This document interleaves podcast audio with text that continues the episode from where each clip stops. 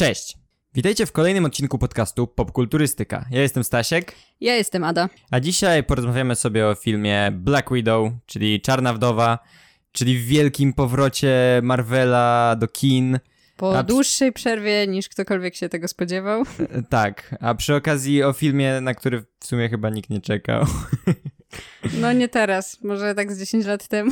tak, trochę za późno, ale o tym sobie właśnie pomówimy. Omówimy sobie pokrótce fabułę, przedstawimy nasze wrażenia, jakieś może oczekiwania, e, ale wszystko będzie bez spoilerów, także spokojnie, jeśli nie widzieliście jeszcze filmu, to możecie posłuchać tego odcinka. Tak, no i w zasadzie to jest pierwszy raz w historii naszego podcastu, kiedy robimy cały odcinek poświęcony jednemu konkretnemu filmowi Marvela. Więc coś nowego, ale jeśli interesuje Was ten temat, to tydzień temu zrobiliśmy ranking całego MCU, a oprócz tego na bieżąco omawiamy wszystkie seriale Marvela z Disney+, także zapraszam również do tych odcinków. Tak, już niedługo możecie się spodziewać omówienia Lokiego, który kończy się w tym tygodniu. Zanim zaczniemy, to przypominamy, że możecie słuchać naszego podcastu na YouTubie, Spotify oraz wszystkich platformach podcastowych. A jak chcecie być na bieżąco, to pamiętajcie, żeby obserwować nas na Twitterze i lajkować nas, nasz fanpage na Facebooku. No dobra, to przejdźmy do tematu. Black Widow miała premierę 9 lipca, czyli w zeszły piątek. Była to premiera na całym świecie. Oryginalnie, gdyby nie pandemia, to film wyszedłby 1 maja 2020, więc ponad rok temu. W ogóle warto tutaj wspomnieć, że jeszcze bardziej oryginalnie to ten film w ogóle wyszedłby dawno temu, bo już w 2004 roku, w 2004, czyli jeszcze zanim powstało MCU, zanim Scarlett Johansson była związana z tą rolą, e, planowany był film o Black Widow, wtedy jeszcze prawa nawet nie należały do Disneya, tylko do Lionsgate.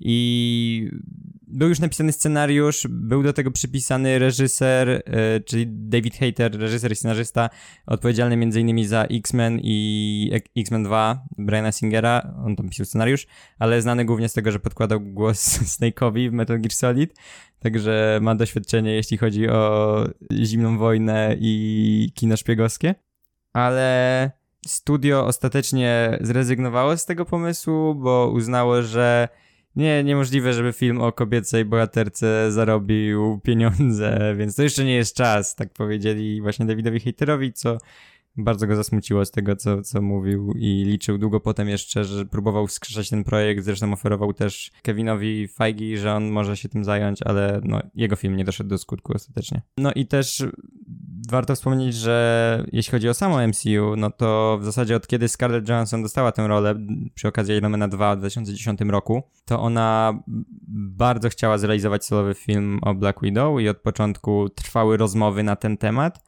Podobno Kevin Feige też był zainteresowany tym i on już otwarcie nawet mówił o takim filmie w 2014 roku, już mówił, że, że bardzo by chciał coś takiego zrobić. Podobno to jest wina studia, że tak musieliśmy długo czekać i jakiś kogoś wyżej nad Kevinem Feigim, bo no on teraz ma już w zasadzie absolutną władzę nad tymi filmami Marvela, ale kiedyś tak nie było i no niestety z takich powodów, że błędnie i jakoś tak, nie wiem, nielogicznie i abstrakcyjnie zakładano, że filmy o kobiecych, bohatera, bo, kobiecych bohaterkach się nie sprzedadzą i nikt nie chce tego oglądać. No i musieliśmy czekać, aż Wonder Woman i Captain Marvel udowodnią tym mężczyznom w garniturach, że jest inaczej. Co jest dosyć paradoksalne, kiedy popatrzymy na budżet tego filmu w porównaniu do innych filmów Marvela, ale do tego przejdziemy sobie trochę później. Mhm. Jeśli chodzi o reżyserię, to oryginalnie oferowano wyreżyserowanie tego filmu Chloe Zhao, która w tym roku dostała Oscara za najlepszą reżyserię, ale ona wybrała jednak Eternals, które też dostaniemy w tym roku. Natomiast reżyserią ostatecznie zajęła się Kate Shortland, która do tej pory robiła raczej dosyć niskobudżetowe filmy i prawdę mówiąc nie słyszałam o tej reżyserce ani o żadnym z jej filmów nigdy wcześniej, więc to jest jej pierwsze zetknięcie się z bardziej wysokobudżetowym filmem. Natomiast za scenariusz odpowiedzialny jest Eric Pearson, który pisał wcześniej scenariusze do takich filmów jak Godzilla vs. Kong. Zrobiliśmy o tym filmie odcinek, do którego serdecznie zapraszam. Czy też Thor Ragnarok. O którym mówiłem w innym odcinku rankingu MCU. Dokładnie. E, Z tym, że w tamtych filmach pisał ten scenariusz z innymi scenarzystami, tym razem pisał go sam. Mhm. W ogóle fajny moim zdaniem e, ruch Marvel tak nie pierwszy raz, kiedy tak robi nie ostatni, że biorą jakiegoś mało znanego reżysera związanego z bardziej niezależnymi filmami, jakimiś niedużymi i dają tej osobie jakiś większy projekt i, i dają się popisać w blockbusterowym świecie. No w zasadzie z aktorami robią bardzo podobnie. Też często wybierali No, takich prawda. aktorów, którzy nie byli wcześniej znani i tak naprawdę zaczęli swoją karierę właśnie przez Marvela, więc to jest ciekawe dosyć, że, że oni tak robią, ale fajnie, mi się podoba.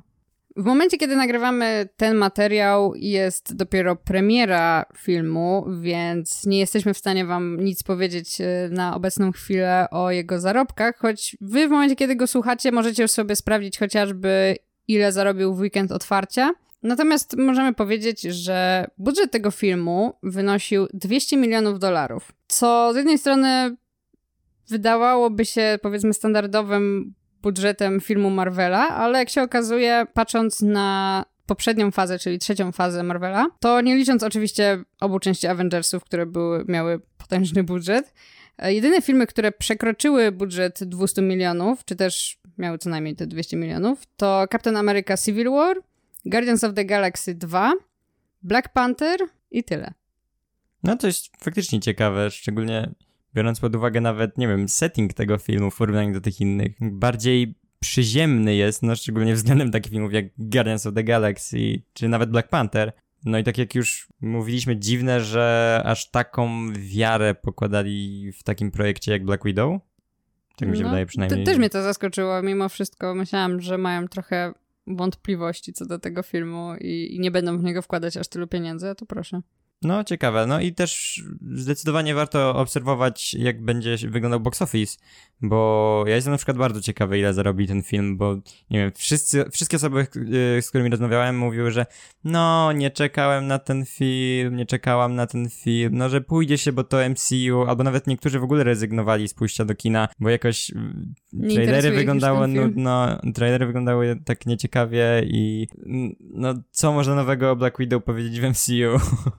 Także no ciekawe jak to wpłynie na ogólnie odbiór publiki i właśnie jak się przełoży na wyniki finansowe. No, No. Po, dodatkowo oczywiście to, że jest pandemia jeszcze i no ciekawy jestem po prostu jak, jak wypadnie finansowo powrót MCU. No właśnie, początkowo zakładano, że film zarobi między 65 a 90, 90 milionami dolarów w weekend otwarcia. Jednak bilety przedpremierowe sprzedawały się na tyle dobrze, że obecnie szacuje się te wyniki na między 80 a 110 milionów dolarów, więc jednak świadczy to o tym, że zainteresowanie filmem jest dosyć duże. Natomiast jeśli chodzi o całe zarobki, przynajmniej te ze Stanów Zjednoczonych, to szacuje się, że może on zarobić do 310 milionów dolarów. No to byłby dobry wynik. To byłby dobry wynik. Zobaczymy, jak będzie. Jeszcze do tego czasu trochę minie. Natomiast jeśli chodzi o samą informację odnośnie weekendu otwarcia, to postaramy się napisać Wam w opisie podcastu, ile rzeczywiście zarobił po weekendzie otwarcia, ponieważ w momencie, kiedy będziecie tego słuchać, to już będzie ta informacja znana.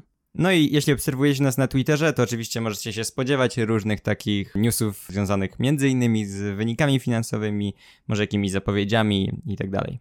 No dobra, to zanim jeszcze zaczniemy mówić o samym filmie, to może powiedzmy krótko o naszych oczekiwaniach wobec niego. Moje oczekiwania wobec tego filmu y, były zerowe. Znaczy, może tak. Y, Moje oczekiwania wobec tego filmu były takie, że on wyjdzie, ale to było 8 lat temu.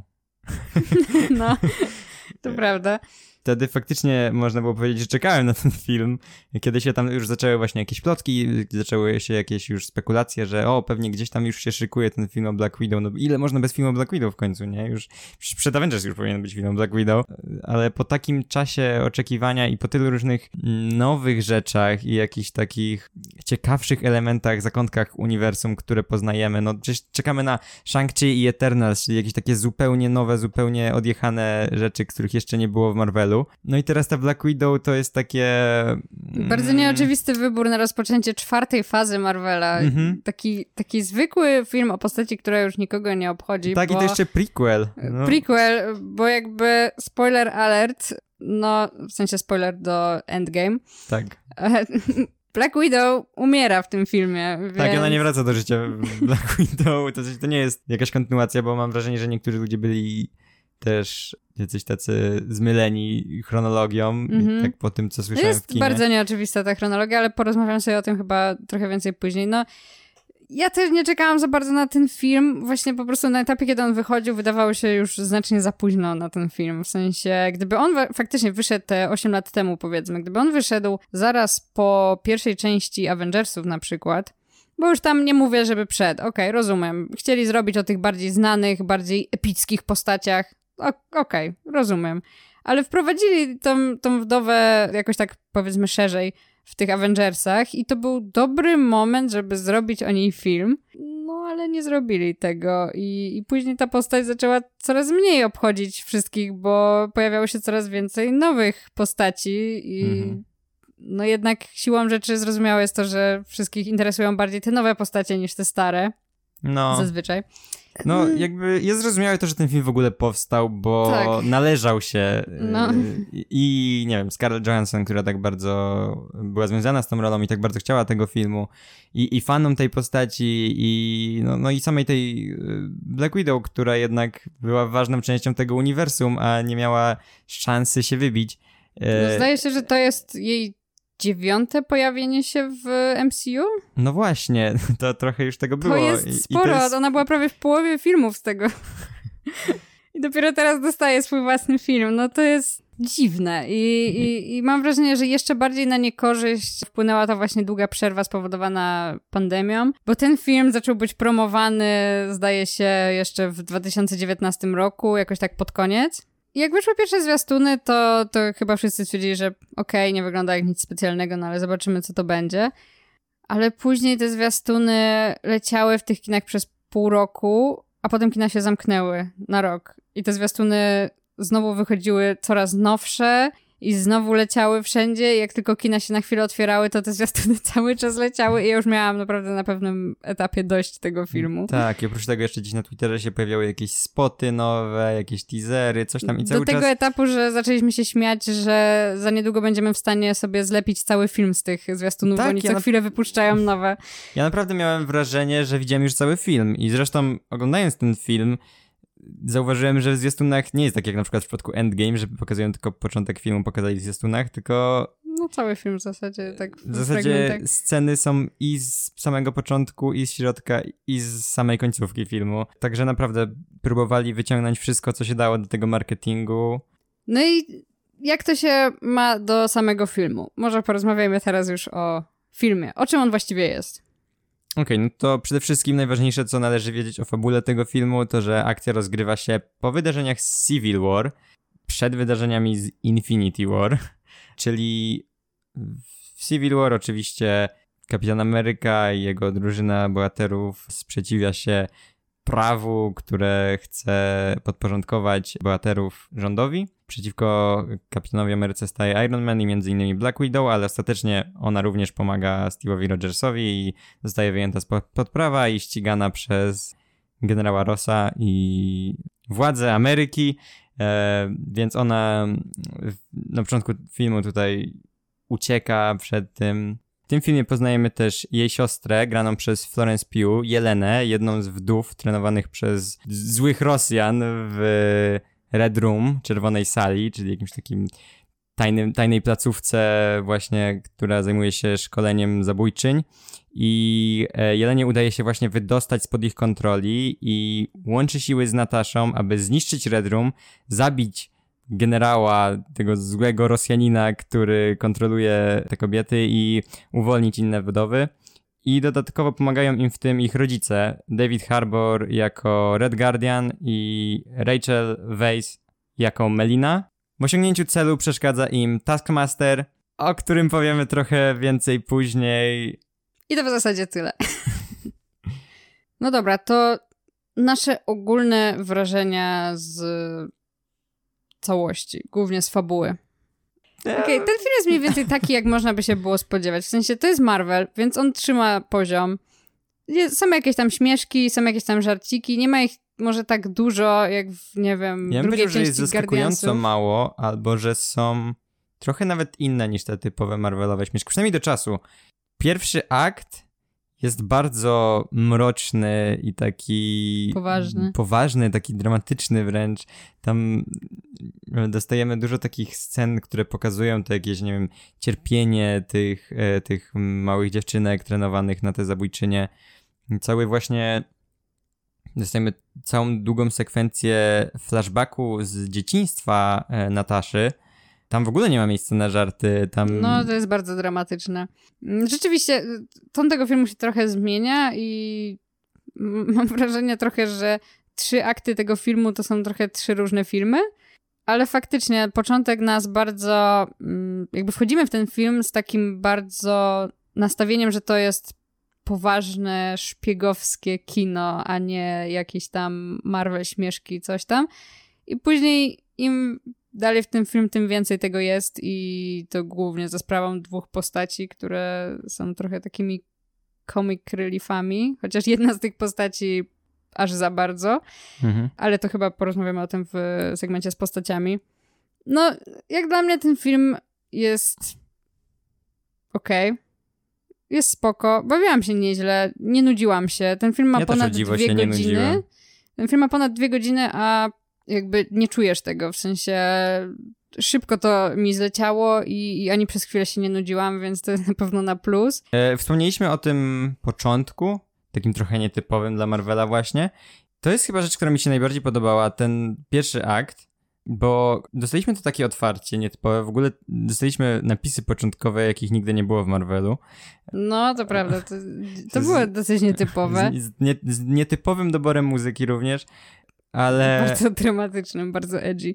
Tak, ale ogólnie jak dostaliśmy otwarcie tego filmu i kilka potem scen już początkowych po tym samym prologu, to ja odniosłem takie wrażenie, że kurczę, to jest coś nowego w Marvelu, że Mhm. zaskoczyli nas znowu, że dali nam w trailerach te wszystkie sceny akcji, te takie typowe akcyjniakowe fragmenty, a tutaj nam dadzą y, jakąś poważną historię, która faktycznie poruszy jakiś ciekawszy, głęboki, poważny temat I, i, i byłem kupiony na początku. Ja byłem przekonany, że zrobili dokładnie to, co z Falconem i Winter Soldierem, na którego nie czekałem, a który okazał się czymś zupełnie świeżym i nietypowym dla, dla Marvela i tutaj miałem tak z początkiem. Zapraszamy do naszego odcinka o tym serialu. Tak jest. I tutaj miałem tak z początkiem tego filmu, ale im dalej w las, tym więcej tych charakterystycznych Marvelowych e, żarcików, jakichś takich drastycznych wręcz zmian tonu tego filmu i to na przestrzeni jednej sceny. I no i skończyło się taką typową nawalanką, która już się trochę dłużyła już miałem takie, okej, teraz koniec? Nie, jeszcze jedna scena długa akcji. O, teraz już pewnie koniec. Nie, jeszcze muszą tutaj tego przeciwnika pobić. Także, no niestety, zaczyna się bardzo dobrze moim zdaniem, a kończy się już średnio. Spotyka się gdzieś pomiędzy na okej. Mhm, no, no, no. Dobrze to podsumowałeś, w sensie faktycznie na samym początku ten film bardzo sprawia wrażenie takiego, że o wow, to jest coś nowego i to jest z jednej strony taki właśnie mm, klimat, którego można by się było spodziewać po tym filmie, czyli taki klimat około Kapitan Ameryka, Zimowy Żołnierz, w Mhm, sensie tak, jeszcze bardziej stylu. ten thriller szpiegowski. Ale właśnie jeszcze bardziej, i tak jakby bardzo nie sprawia wrażenia, jakby próbował właśnie naśladować tamten film, czy którykolwiek z części o, o Kapitanie Ameryce, tylko właśnie mimo wszystko jest w tym coś nowego i jest w tym coś takiego no bardzo świeżego i bardzo niemarvelowego, ale tak jakby w, pewnym momencie ktoś przyszedł na plan i powiedział, no, no, fajne, ale wiecie, to jest Marvel, nie? I, i trzeba tutaj wrzucić trochę śmieszków Mhm. i w sensie mnie bawiły te żarty i, i dużo z nich w ogóle bardzo pasowało do, do, do kontekstu jakby i do postaci. W sensie na przykład te wszystkie żarty, którymi rzuca y, Jelena są bardzo jakieś tak pasujące do jej postaci. Tak, i... to akurat jest super. I one właśnie, jak tu, tutaj o, o nich mówią, że nie są do końca Marvelowe, w sensie Mhm. Są takie bardziej sarkastyczne, ironiczne, a nie do końca takie... Ale też takie trochę jakby naiwne, w sensie tak jakby pokazują w jaki sposób ta postać jest trochę oderwana od rzeczywistego świata, przez to Mhm. no, w jaki sposób została wychowana i jak wyglądało jej życie przez większość Tak. czasu.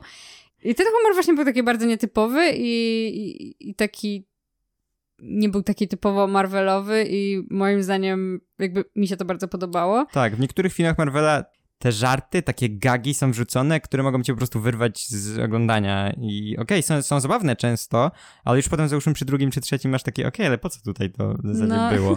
A tutaj na początku wszystko jakoś tak organicznie gra ze sobą, jeśli chodzi właśnie i o humor, i o y, charaktery tych postaci, także mm, to jest zdecydowanie y, plus. No i moment, w którym ten film zaczyna się trochę mm, zmieniać, to jest chyba właśnie ten moment tego wielkiego pojednania tej rodziny, Mhm. czyli właśnie tych dwóch sióstr i ich rodziców.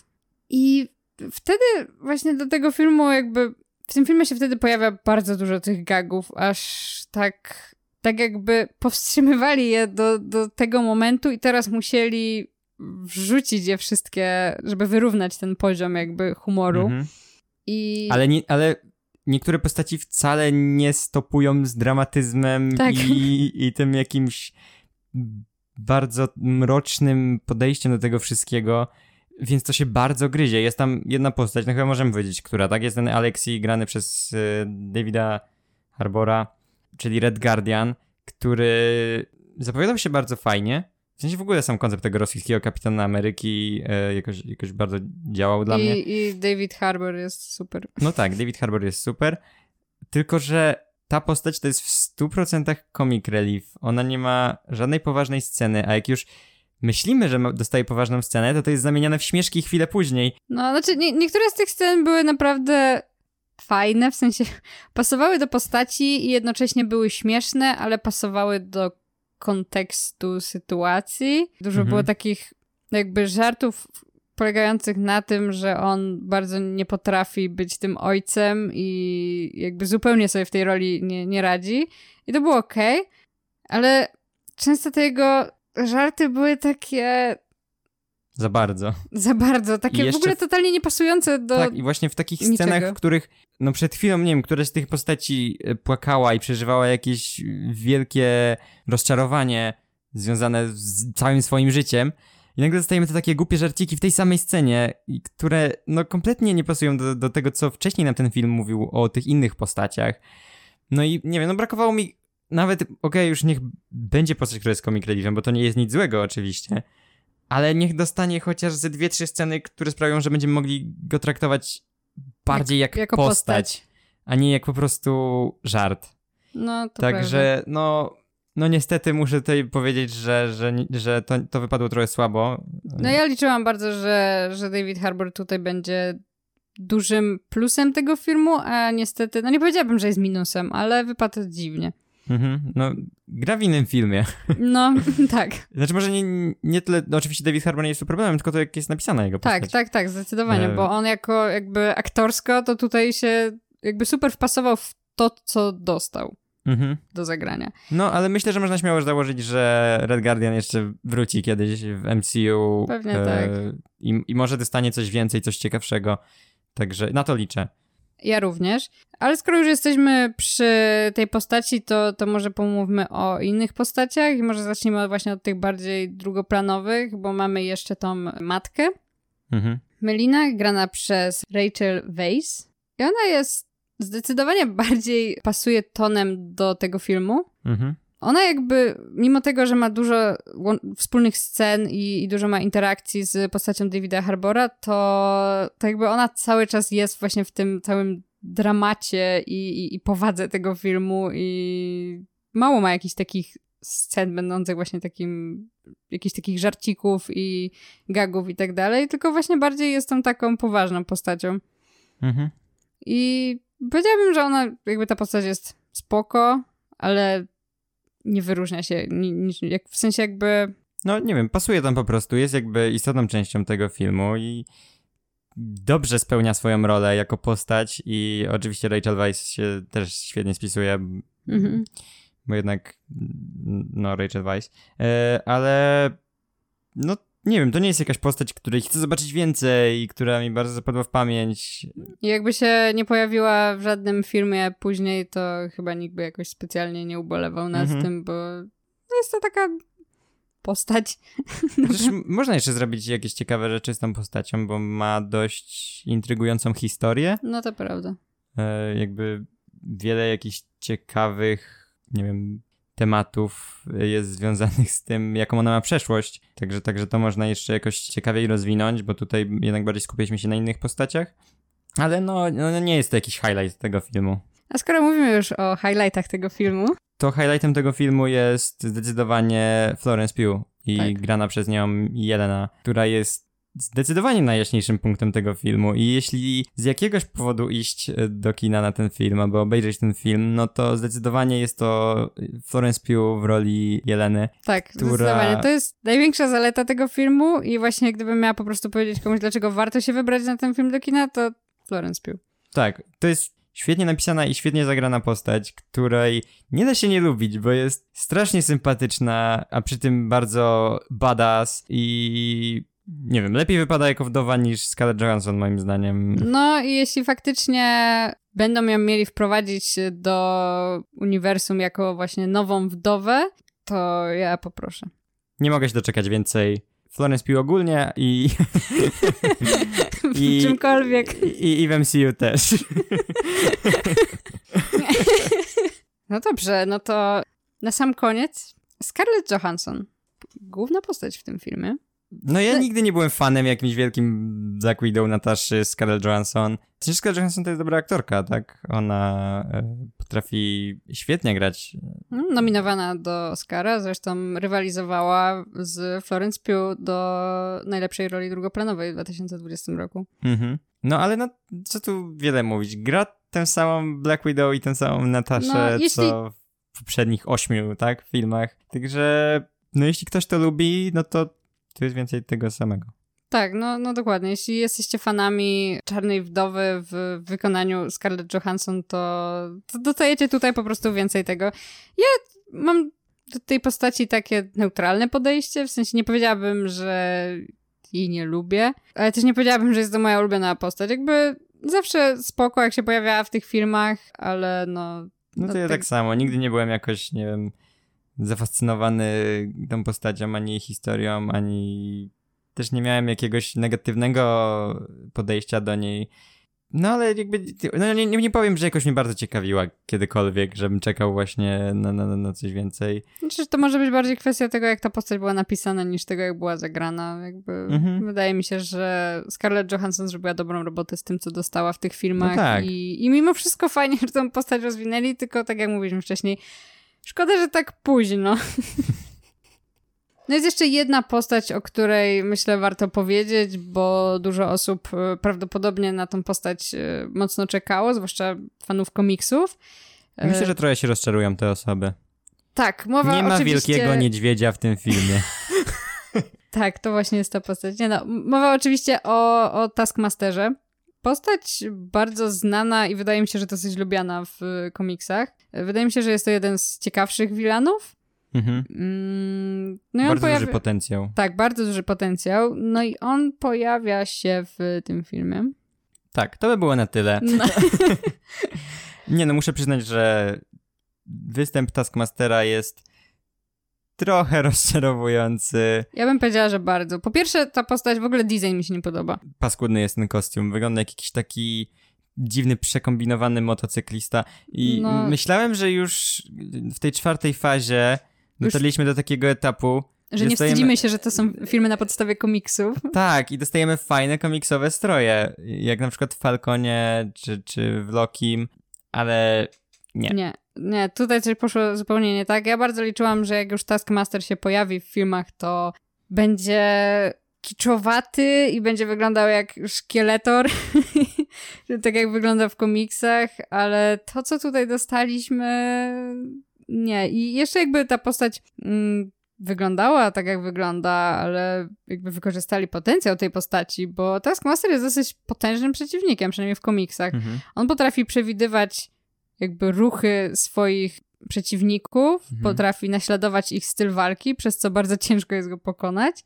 I moim zdaniem to jest bardzo ciekawe i to jest materiał na naprawdę ciężkiego wilana. Mhm. Ale nie zostaje on tutaj wykorzystany No nie, zupełnie. jest kilka takich scen, gdzie mamy takie, o, to, to on teraz wykorzystuje ruchy tej postaci, którą z tamtego filmu pamiętamy, ale jednak mogło to by być pociągnięte trochę dalej i trochę więcej z tym zrobione.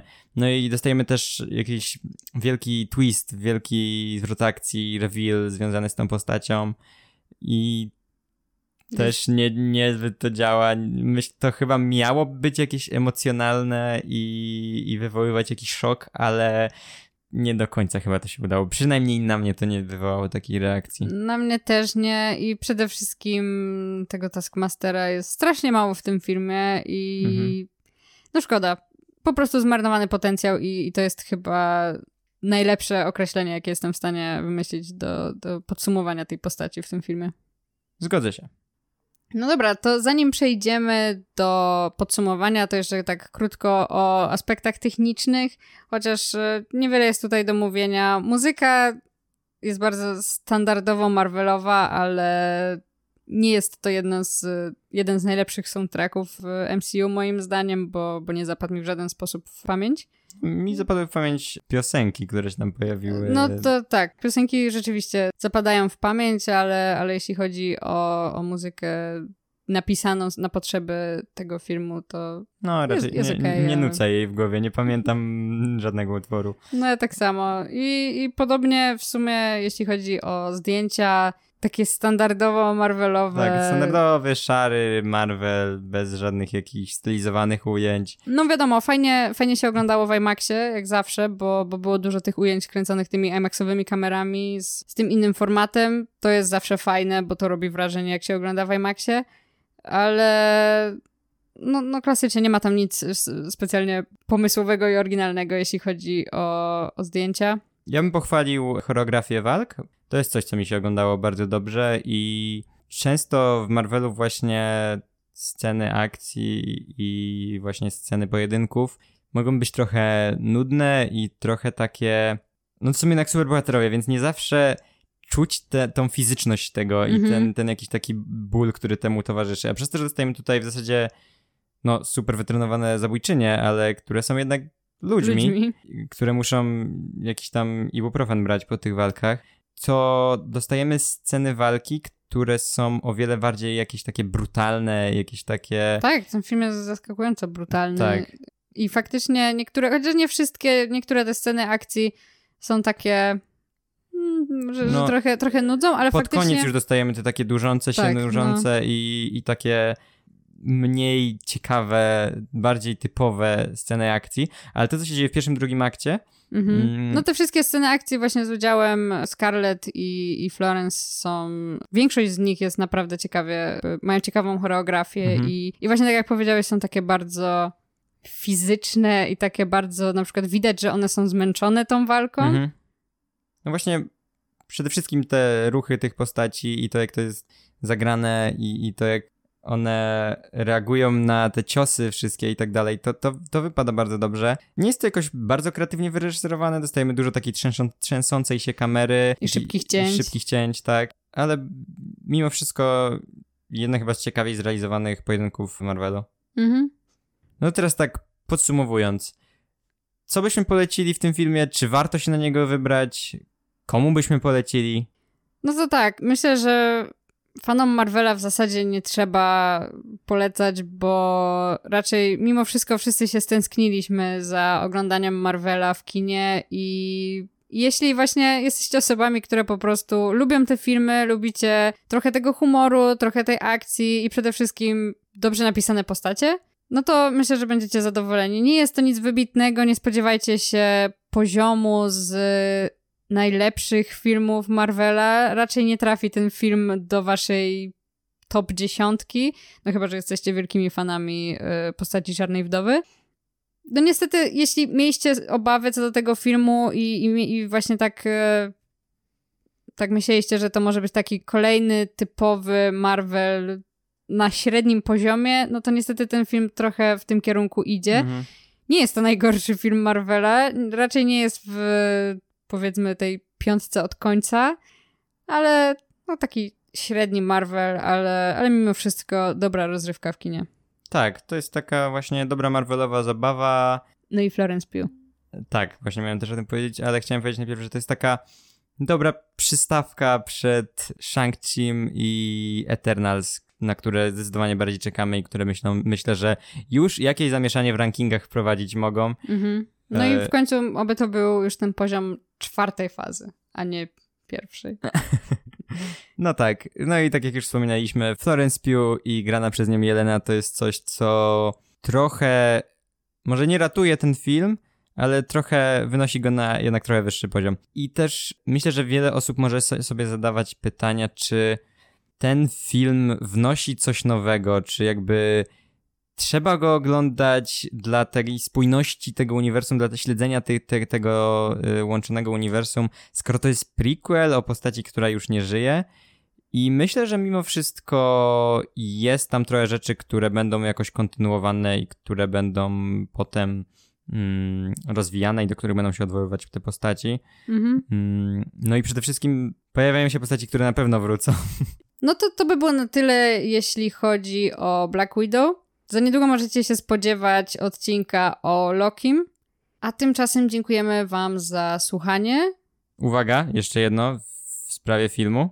Pamiętajcie, żeby nie wychodzić z kina przed końcem napisów, bo jest scena po napisach i to nawet taka istotna, zapowiadająca coś, coś z przyszłości. To nie jest jedna z tych jakichś humorystycznych scenek, które e, nie są związane z przyszłością MCU. Tutaj faktycznie dostajemy coś, jakąś zapowiedź.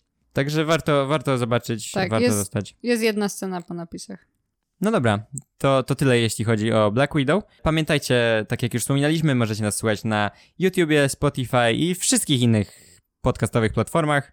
A jeśli chcecie być na bieżąco, to zachęcamy do obserwowania nas na naszym Twitterze i Facebooku.